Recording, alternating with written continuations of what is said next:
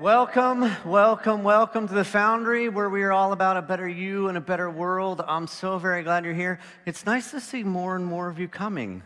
It's, I mean, I like that you're around in general and you're at home or whatever, but I like, it's good to see you. It's good to see you. Um, big shout out, by the way, to Mr. Hank Taylor for doing a great job last week as he brought us a message about uh, blessed are those who hunger and thirst for righteousness. I'm so very grateful to Hank, and Hank has such a big heart. I'm grateful for him. I don't know why I'm emotional. it just start, get it together, Seth. Come on, be a man. I mean, don't cry, especially not in public. Um, I'm grateful to him and just everything that he does and everything that he's part of here. We're so lucky to have him. A um, couple things coming up in case you didn't see announcements or you haven't been around or paying attention, or it's okay. Uh, we're doing this thing called Smile Boxes. This is in support of our mission that we support with Mr. Benny Baker and Mission Para Cristo. And basically, it's kind of like the Operation Shoebox type stuff if you don't know about it. But you get a box, you fill it, we have a list of what you fill it with, and then we send it to Nicaragua to the mission that we support. And so uh, I think we're, we got a couple weeks left on that. If you haven't heard or don't know, information is out there. Please look into that. We want to send them a bunch of good stuff this year, so it'll be, it'll be pretty cool. And then we also have um, a big thing we're doing coming up in this fall and next, uh, next month, towards the end of next of October, we're doing a virtual 5K. We did an actual 5K last year. This year, because of everything, it was just easier to do this kind of virtual component. And so it's 5K. It's the second to last week in October, which is a couple weeks from now. You have, this is like the easiest, best of all things scenario for you to participate in it. Uh, you get a cool shirt. You might even get a medal, which is fun. And then all of the proceeds to the, to the run goes towards uh, Grace Malnutrition Center, which is another mission that we support in Haiti. Uh, some of our good friends, the Lincoln Hokers, they, they run that and they focus on uh, pregnant mothers and mothers with newborn babies, making sure they get the proper food and diet that they have. And so all that money will be going towards helping the Lincoln Hokers. So we're excited for that. And, and the good news is you have like a week to do it. So even if you're like, oh, I don't really run, I can't, it's like three miles, you have a week right? Like you can log your walk to the grocery store and back, or what you can do a half a mile every day for, you know what I'm saying? Like so everyone can participate in this. So we encourage you to sign up for that and be mindful of it. And if you don't, you know, just write a check. We'll forgive you. It's fine. It's fine. Uh, the other thing is in October, uh, we are doing a, a version of a trunk or treat that we're going to be up to. Mitchell and, um, not Chloe, uh, was Elise, the Quants, uh, are, are putting together a kind of this uh, um, creative trunk or treat scenario that they're working on. So keep an eye out for that. It's going to be pretty cool just to give the kids something to do. It won't be on Halloween, so if you're that's an issue, it won't be. All right? Now you're all caught up, and now we can get to the good stuff. We are in our series called A Better Way, a mountain, a message, a movement. We're in week six of 10 weeks and we're looking at the Beatitudes, the, which is part of Jesus' Sermon on the Mount, which is like these essential teachings of Jesus, the stuff that he was continually talking to his disciples about. Uh, if you haven't been here, just to kind of bring you up to speed, a few things that you need to be mindful of is the context and the history of the scenario because it's easy sometimes to read through the Beatitudes and just kind of buzz right through them and go, yeah, we get it. It's just this simple little thing. And the reality is, is there's so much going on in each and every one of these little one line teachings. It's, it's crazy, it's deep, it's heavy, it's insightful. This is Jesus' plan for like a new way and a better way. This is what the kingdom should look like.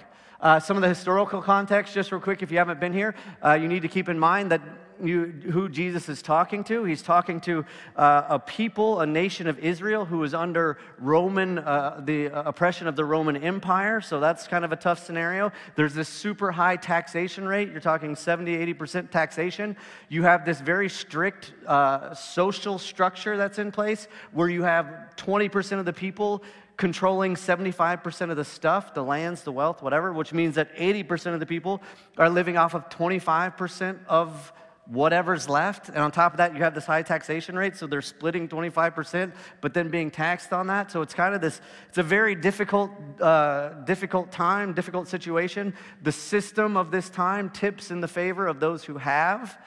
And then you have a guy like Jesus who is raised as the son of a peasant carpenter who becomes a rabbi, who begins to teach in a way that is different from how the world works. He teaches in a way that's different from how things are. He teaches like a whole new plan for a whole new world, and he begins to cause some problems because of it. So, we move on today. Matthew chapter 5, verse 7. Verse 7, it says this Blessed are the merciful, for they will be shown mercy. Now, it seems pretty straightforward, right? It's kind of the basic do unto others as you would have them do unto you. It's this universal law of sowing and reaping. Uh, the idea is that when I am kind and loving and forgiving to somebody, then I will receive kindness and love and forgiveness from somebody else. Or when I am kind and loving and forgiving to others, then God will be kind and loving and forgiving to me. You, you reap what you sow, essentially. Uh, on the 31st of August, I planted some things into my garden. I planted uh, one thing in particular was pumpkin seeds. And a couple weeks now have passed, and you'll never guess what I got growing up out of my garden turnips. Uh, uh pumpkin vines. I got pumpkin vines. I got pumpkin vines. And so, uh, in like a hundred something else more days from now, I'm hoping to get a big pumpkin right around Thanksgiving. That's my goal. That's my plan. It's weird how that works, right? The seeds that you plant grow into the thing that the seed is. So, when it comes to something like love and kindness and forgiveness, like the question is, what kind of seeds are we planting in our life? When it comes to being merciful, when it comes to mercy, planting seeds of mercy, if I plant seeds of mercy, I will reap the, the, the, result of that seed that I've planted. So the big question, though, is like, well, what then is mercy? Like, how, how do we define that better? If I'm going to plant that seed of mercy, I need to know what that is. So here's how uh, our, our English language defines mercy compassionate or kindly forbearance shown towards an offender, an enemy, or an other person in one's power this to me is interesting because it would seem to be, based on that definition, that mercy is really only mercy when there's some sort of enmity in the relationship, right? This isn't just being kind and loving towards strangers or towards people you know. This is, uh, there's you're at odds with somebody, there's been some sort of hurt, some sort of pain, you've been done wrong, maybe you vehemently oppose what they stand for. There's some sort of tension there. It's only mercy if there's this kind of thing within the relationship. So basically, it's like being kind and loving and forgiving towards those that you find it the hardest to be kind and loving and forgiving towards. Right? Do you see like how this could be kind of a, a difficult thing? Is there anybody right now in your life or in your world that you're struggling to show these things to? Is there anybody in your life that you're struggling to love, struggling to be patient with, struggling to show kindness towards, struggling to give the benefit of the doubt? Is there anybody that you immediately, when you hear them talk or see what they're saying or see what they post on Facebook, you react and you bristle and you're like, by the way, hey, did you guys know that there's like a, um, a presidential election coming up? if, if only like the Bible had some wisdom and insight for how we could learn to deal with one another in a hyper politically charged environment. If only. Oh well, maybe next time. In, in the Greek text, the word for, uh, for mercy is the word elimon, which is similar to our definition. In the Hebrew text, the word for mercy is this other word, this big word. It's hasid. This is what hasid, uh, I don't think I sent the definition. Hasid is like this deep, like heavy compassion. No, not that one, not that one. Is that? No, no, not, not that yet, not yet. Not, we'll come back to that. It's this deep com- conviction, connection, concern, like a covenant love It's this unbreakable love for others. Hasid is like this big, heavy word. Um, William Barclay, in his commentary, he talks about Hasid like this. This is how he would define uh, Hasid. It's the ability to get right inside the other person's skin until we can see things with his eyes, think things with his mind, and feel things with his feelings. This is a, this is a tough one. This is a tough one. It's more than just learning to show kindness and compassion, uh, forgiveness to an offender or an enemy. This is like next, next level stuff. This is beyond learning to love somebody externally or love them at a distance. This is deliberate effort to care so deeply for somebody else that you're willing to let go of your own thoughts, your concerns, your issues, and open yourself up to stepping into their shoes to see things and understand things from their perspective, even when it may be different than our own, even when they may have caused us pain, even when we may completely disagree with them. I mean, this sounds like a lot. Do you know? This, like, I, I don't know if I'm actually up for all of that because this is going to require a great deal from me. Besides, why would I need to do that if I'm pretty much usually right? right? Why, why would I need to do that? Why, why, why would I want to do that? If I do that, it's going to be difficult for me to like label or criticize or villainize somebody that I don't align with or disagree with. If I do that, then I'm going to have like less enemies. And then who would I fight against? Who would I shoot back and forth, you know, messages on Facebook? Who would if I do that, it, it's just it's a lot. So, if I take this Hasid version of mercy and kind of apply it to this passage, the passage might sound a bit like this Blessed are those who make a deliberate effort to identify and understand the ones who have hurt you or who disagree with you for the sake of love and forgiveness. Again, I don't know if I'm ready for that. I don't know if I'm, if I'm quite there. I don't know if, I, if, I'm, if I'm ready to take that step because that seems like a hard thing to do. It's difficult to see things from a perspective that isn't mine. It's difficult to understand your perspective and why you see things that way. I mean, have you ever wondered why that is? Like, why is it hard for us to put ourselves in the shoes of others for the sake of understanding? Why is it so difficult for us to be merciful towards others? Maybe you don't wrestle with this. Maybe you don't struggle with this. Maybe you've already achieved sainthood, and that's awesome. I'm so proud of you.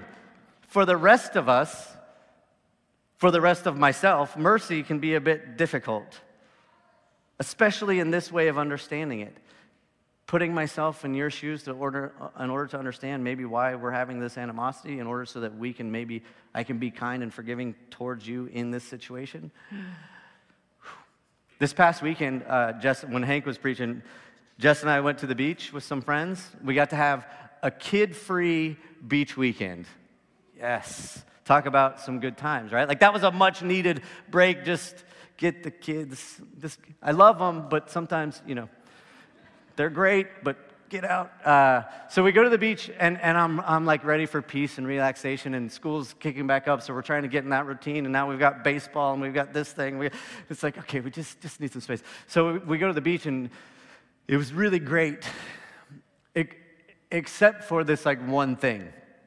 And like, if you're looking for peace and relaxation, might I suggest not going to like the Daytona Beach Shores area during truck week. right? Now, I got nothing against trucks. I love trucks. I got a truck. Cool. It's great. It's wonderful. I'm a big fan of trucks. What I'm not a fan of, however, is hundreds of trucks cruising up and down the beach, revving the engines, blaring loud music, spinning the tires, the, the kind of trucks that like um, it like is, has an exhaust pipe the size of a watermelon, and you have to get a tr- uh, like a ladder to get into, and then it was like this giant competition to see who could be the most obnoxious. Uh, like that's not what you would call conducive to a peaceful, relaxing beach weekend. And so, so I found myself getting a bit frustrated with, with the whole scene. And to be honest, I wasn't super merciful, like in my heart. Do you know what I'm saying? And I found myself every time somebody got stuck in the sand, which was like every 30 minutes, I took a bit of pleasure from that. I didn't like, nothing like visibly on the exterior, like, yeah, sure, but just like, yes, like under, underneath all of it, like, serves you right. That's what you get, ruining my peaceful week. I dropped off the kids, man. You don't even understand what it took me to get here. You know, like, I just want some peace and relaxation. Uh, I think that next time when you get stuck, I hope you can't get the truck out and the tide comes in and pulls your truck out because I think your truck will make a beautiful artificial reef. That's that's where I was at in this whole thing. Mercy is hard. It's hard to be difficult. So when you're looking for a nice, peaceful, relaxing weekend, uh, the truck show becomes the offender. the truck show becomes the enemy to my peace and my relaxation. And I found it very difficult to put mercy on display or to have mercy in my heart towards. I'm sure they were all wonderful people. I'm sure they were. I'm sure they were. I was, I was even less merciful when it was 2 a.m. and they were all coming out of the bar and driving circles around the blocks. Like, anyways, that's, that's my thing. Don't, I won't get you caught up in that. Uh, mercy is a hard thing. It's hard enough when it's something like maybe a little bit trivial like that. It's even more difficult when it's something deep, when it's somebody that's really hurt you or really caused you pain or really done you wrong Right? Mercy is really only mercy if, if when there's this enmity, when there's this opposition, when there's when it's actually hard to forgive. That's that's when it's difficult. And I think the reason it's difficult for us is that I think there's a couple reasons. I think one is that we are bigger fans of justice than we are mercy. Because justice is, in theory, relatively easy. There's right, there's wrong. If something's wrong, we must make it right. We like justice. We like things, there's black and white. We fix it if something's off. That makes us feel good. I like that. Serves you right, you got your truck stuck, ruining my weekend. Right? Justice is you get what you deserve. You've destroyed my peace for the weekend. Hope your truck rusts from salt water. I think sometimes we love justice. I think uh, we think of, you know, the Bible talks about God being just, and, and, and I think that's okay. I understand that. God is a just God. We like, we like to think of God sometimes primarily as a God of justice. He's going to make things right, especially if we think we're on the inside, then He's going to make things right for us.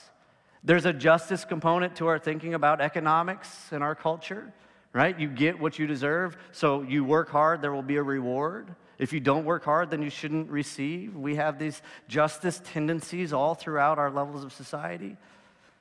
What makes justice so difficult, or what makes mercy so difficult, is that it's not justice. Justice is getting what you deserve. Mercy is not getting what you deserve, or not giving someone what you think they deserve. This is why it's tough. I think Jesus knew this and understood this. I think he knew and understood that we would struggle with this. That's why in Matthew chapter 9, he's talking to the disciples. He says this little thing. You may have heard this before, but I, but I want to come at it a slightly different angle. Watch what he says. Uh, this is the top one's the NIV. But go and learn what this means. I desire mercy, not sacrifice. For I have not come to call the righteous, but the sinners. The message says it this way Go figure out what this scripture means. I'm after mercy, not religion. I'm here to invite outsiders, not to coddle insiders. Take it easy, the message. I thought church was for us. You know what I'm saying? So Jesus says, there, there's a scripture, he's actually quoting Hosea chapter 6, verse 6, where God is speaking to the people, and God says this thing For I desire mercy, not sacrifice, acknowledgement of God rather than burnt offerings. Now, uh, a lot of times I've heard that passage used in light of like um, something that I do to sacrifice something, like sacrificial giving, sacrifice my time. And the idea is God wants mercy, not like that's the, uh, the, the, the higher thing than like sacrificing myself or my time. But you have to remember, this is like coming out of the, this is a quote from the Old Testament, and Jesus is quoting it to people who would have been familiar with the temple system of the sacrifices. So, what was the sacrifice about? Well, the sacrifice, there was five different sacrifices. We talked about this in Leviticus. Should we go back to the Leviticus series, by the way? We had talked about that the other day. We still got like two more parts. It's been a bit. Anyways, there's five like sacrifices. The first three are voluntary and like in order to sh- express gratitude and thanks. The, the last two are you know like the sin, the guilt offering. They are about something's wrong uh, I've, I've done something wrong to a fellow person in my tribe, my brother, my sister, whatever, or I've somehow offended or stepped uh, out, of, out of line of what God has instructed me to do. And so the sacrifice was there's something off, there's something wrong, and something needs to be made right. So the sacrifice carries this justice component to it. And so, in order to make things right, I need to offer this sacrifice to make this relationship right, to make this thing with God right, so that things will be just and justice will be served. There's this equality, there's this fairness. So, the, sacri- the sacrifice is really about making this transaction. The sacrifice is about making things right. It's justice. It's, there's a price that must be paid to make this work out. And so I think because of our personal desires, our personal leanings towards things like justice, and a tradition of thinking that paints God like primarily as transactional, I think we've created major hurdles and obstacles for our understanding of mercy and what it looks like and how it's carried out. Right? Transactional thinking is like this dualistic way of being. There's this and that. There's right and wrong. There's in and out. There's heaven and hell. There's God, God and the devil. There's black and white. And then mercy comes along in all this like clean line, black and white thinking and says, uh, maybe it's maybe there's more to it. Maybe it's a bit more gray than we've thought. You are not going to get what you deserve. Oh, wait, no, it's black and white. It's right and wrong. It's justice. It's things must be equal. We must. Mercy says, no, no, no. You're not getting what you deserve. And not getting what you deserve, or not giving people what they deserve, or what we think they deserve, can be tough for us. How many people do you know? Maybe you would even put yourself in this category have been a Christian for a long time, accepted Jesus as your personal Lord and Savior, been buried with Him in the, waters of baptism. You've done, you've gone through, you've done all this stuff, and yet you still struggle to find or feel forgiven, or you still wrestle with uh, extreme amounts of guilt or shame over something in the past, or you find yourself continually waiting for the other shoe to drop. How many people maybe you would put yourself in this category, still carry weight from the past. You haven't been able to move on. Or even now, you mess up or you do something wrong and you're looking over your shoulder to see if God's out to get you. I would suggest that we haven't fully understood the depths of the freedom and forgiveness of God, that that is mercy. That the mercy of God uh, has been, we've struggled with fully understanding that, which is why Jesus says, why Jesus quotes Hosea, why Jesus quotes God through the book of Hosea saying, I desire mercy, not sacrifice. Right? So, in order for me to be merciful, if that's the passage he's giving us, be, blessed are those who are merciful, so you will be shown mercy. In order for me to be merciful, I must first fully understand mercy. If I still carry the weight of guilt, burden, uh, the burden of sin, if I'm still holding on to the things of the past, if I'm unable to believe or step into or feel or receive forgiveness that I'm offered through these things, or if I think I need to be punished for each and every mistake I've made, then I haven't understood mercy. If I still live with a, like a, a tit for tat mindset, then I haven't understood mercy. And if I haven't understood mercy, it's going to be very difficult for me to put mercy on display to be fully merciful to others, isn't it? Another reason I think we struggle with mercy goes back to the very first beatitude that we talked about in week two, which is blessed are the poor, blessed are the poor in spirit. And we keep coming back to this idea of attachment and detachment. Mercy is difficult for me to receive if I am still attached to my ego. It's, it's the self, it's the ego that makes it very difficult for us to receive a gift because it's the ego and the self that feels that we have to earn something.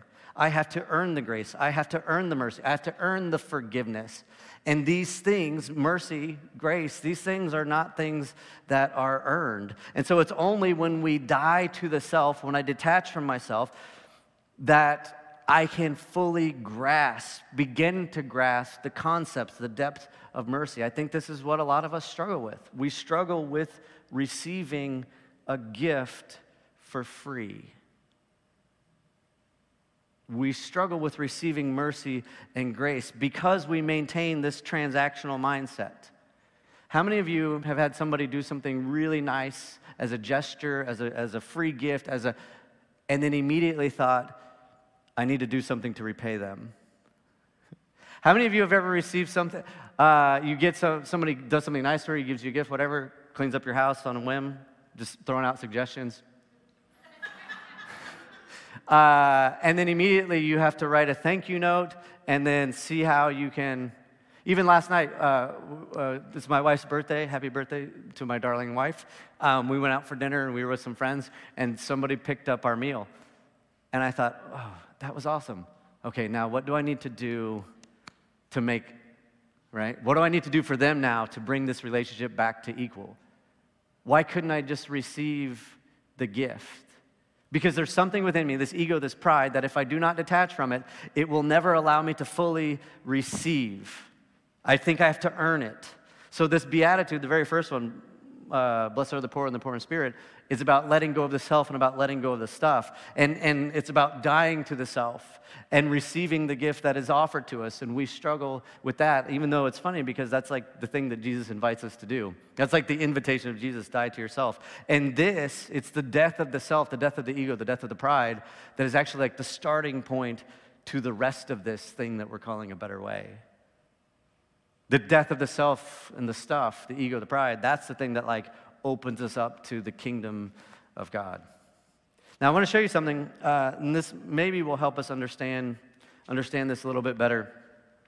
Because I think if you can get this, uh, like, not just in your brain, but like in, in your being, if you can get this, this is like the big thing.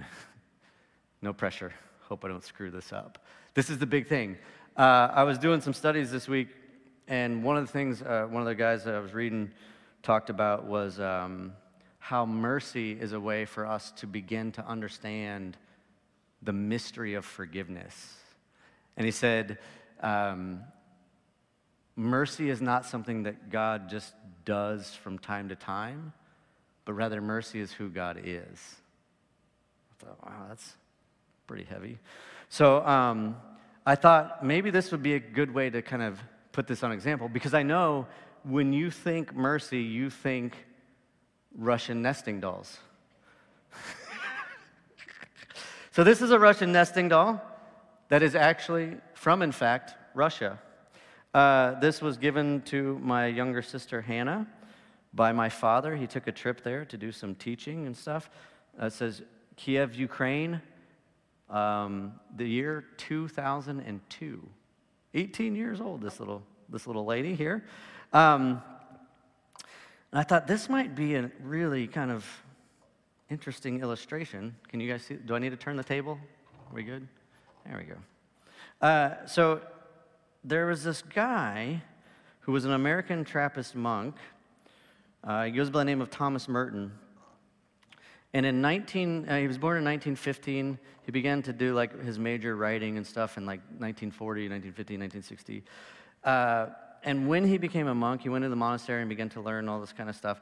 And he wrote this particular book that's kind of like a journal of his like process and everything that he went through and learning about God and all this interesting stuff.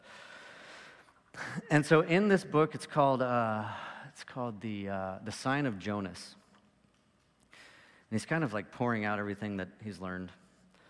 And in the book, he describes God in this really, it's still going, by the way. Do you see this? Um, he describes God in this really interesting and fascinating way. Is there one more? There is. Oh my gosh. And here's the rest of the sermon because it's going to take us four years to put it back together. All right. There we have it. So he has this really interesting way to describe God. And he said, essentially, this is like essential for how we should understand God from his perspective. He said, in order to understand God, we have to think of God in terms of mercy within mercy within mercy. Mercy within mercy within mercy. What is mercy? Compassion, kindly forbearance towards an offender, towards the enemy, towards someone in your care. It is getting into somebody's skin to see things from their perspective, even if it's not your own, so that you can respond to them and treat them in a human sort of way. And so I thought, well, maybe this is like a wonderful display. So let's say, for example, let's say this little guy is you. Uh, can you see it on my hyper patterned shirt? They won't zoom in this far. It's very small for those of you who are here. Um, let's say this is you. And let's say, like, this is who God is. When we let go of the self and we let go of the stuff, we realize, first of all, that we're much smaller than we think we are. We're never as big as important as we think we are. But when I step into this deeper understanding of God who is mercy, that mercy is not just something that God does, but mercy is something that God is, then I step into mercy that is within mercy that is within mercy. I'll, I bet you'll never guess what's next. That's within mercy. That's within mercy. That's within mercy. That's within mercy. That's within mercy. Now, this, this is a deep, profound, freeing way to think about the nature of God and who God is and who you are in relationship to God. Because here's the thing when you understand mercy within mercy within mercy, what you will understand is that you can't fall out of this you are sitting in the center of layer after layer after layer of the mercy of God, the one who doesn't give you what you deserve. When you understand this level, this depth of mercy, it allows you to operate out of a new place it allows you to have this as your foundation, understanding what you have received and what you have been given. And when you understand that you cannot fall out of this mercy, it allows you to put that kind of mercy on display. Let me show you this quote real quick that I found that went along with this. I love this. Uh, it says, We do not attain anything by our own holiness but by 10,000 surrenders to mercy, a lifetime of received forgiveness, allows you to become mercy. That's the beatitude. You become forgiveness because it's the only thing that makes sense to you, the only thing that's alive within you. Mercy becomes your energy, your meaning. Perhaps we are finally enlightened and free when we can both receive it and give it away without payment or punishment. Mercy within mercy within mercy. You see, in order for me to understand, to be, in order for me to be merciful, I need to step into and accept the mercy of God. Because until I get to that depth of understanding, I will continually come up short in my ability to put it on display. Let me give you one more thought here. Uh, that word that we mentioned, hesed, the Hebrew word for mercy, can bring that back up? The ability to get right inside another person's skin until we can see things with his eyes, think things with his mind, feel things with his feelings.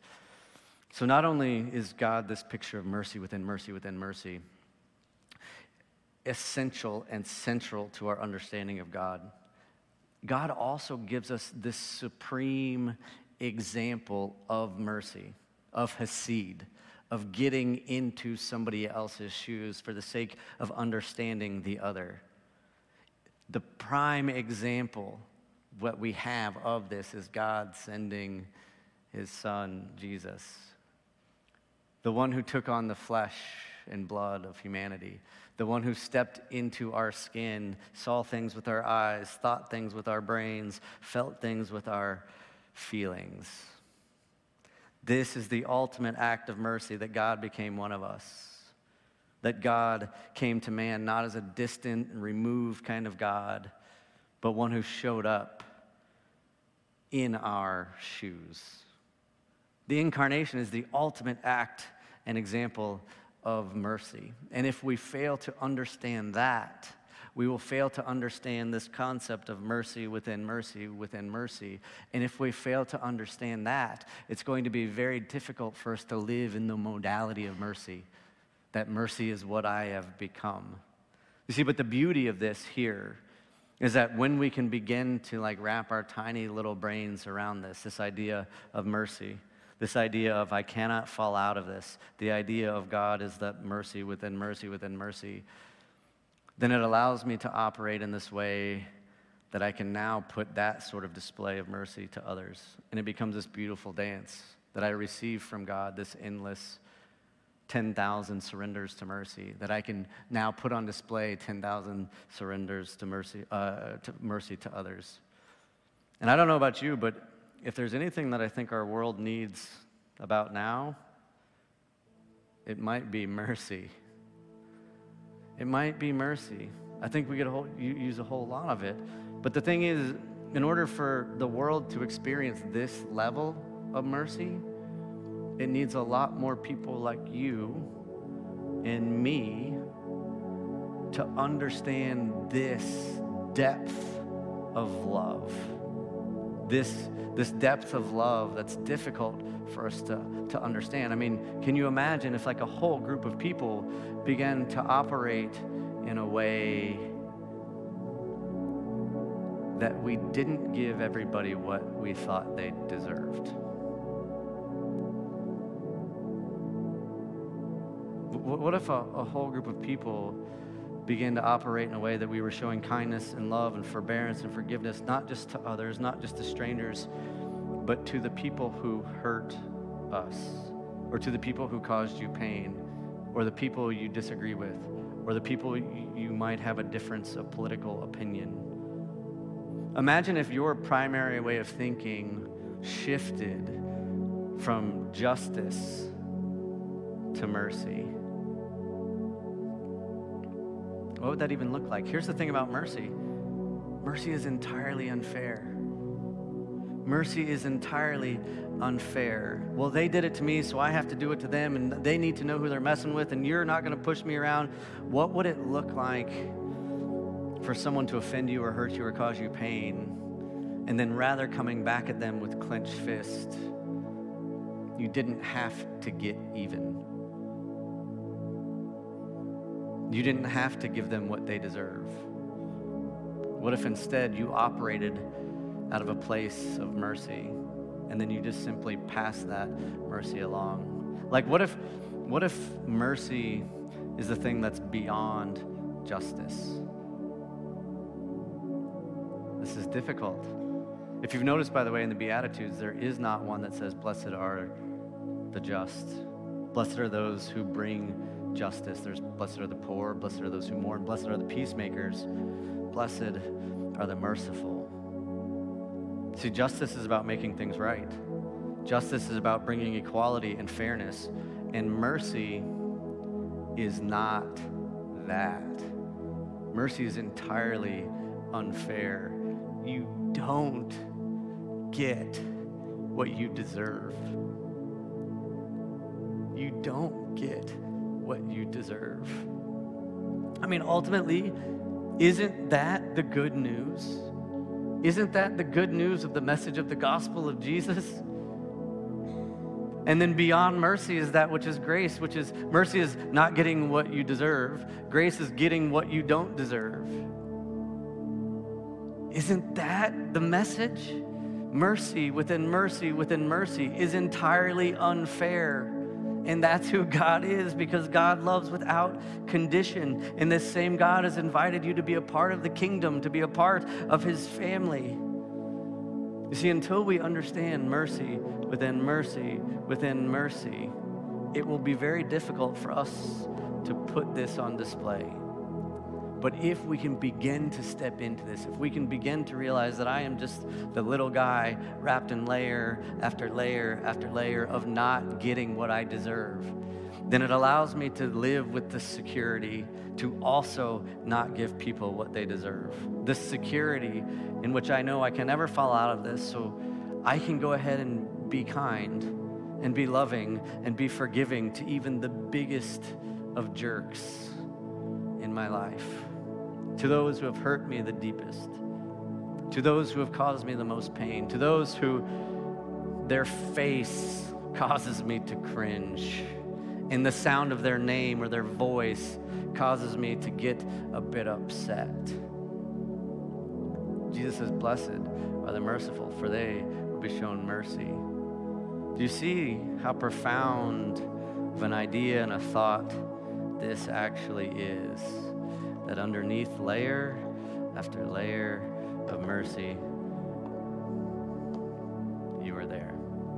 Do you see how this understanding might actually cause you to like have to rethink a few things about how we live? About how I treat others, about the situation that I find myself in, about the time that I thought I was wronged and I wanted to do something about it to let them know they can't treat me that way. You see? This mercy within mercy within mercy is a part of the gospel message, the good news of Jesus that says, yeah, you don't get what you deserve. And I imagine if we like began to take these teachings of Jesus serious, that it could like, you know, change the world. Blessed are the merciful, for they will be shown mercy. You live that way, what you will discover is that this whole thing is, in fact, a better way.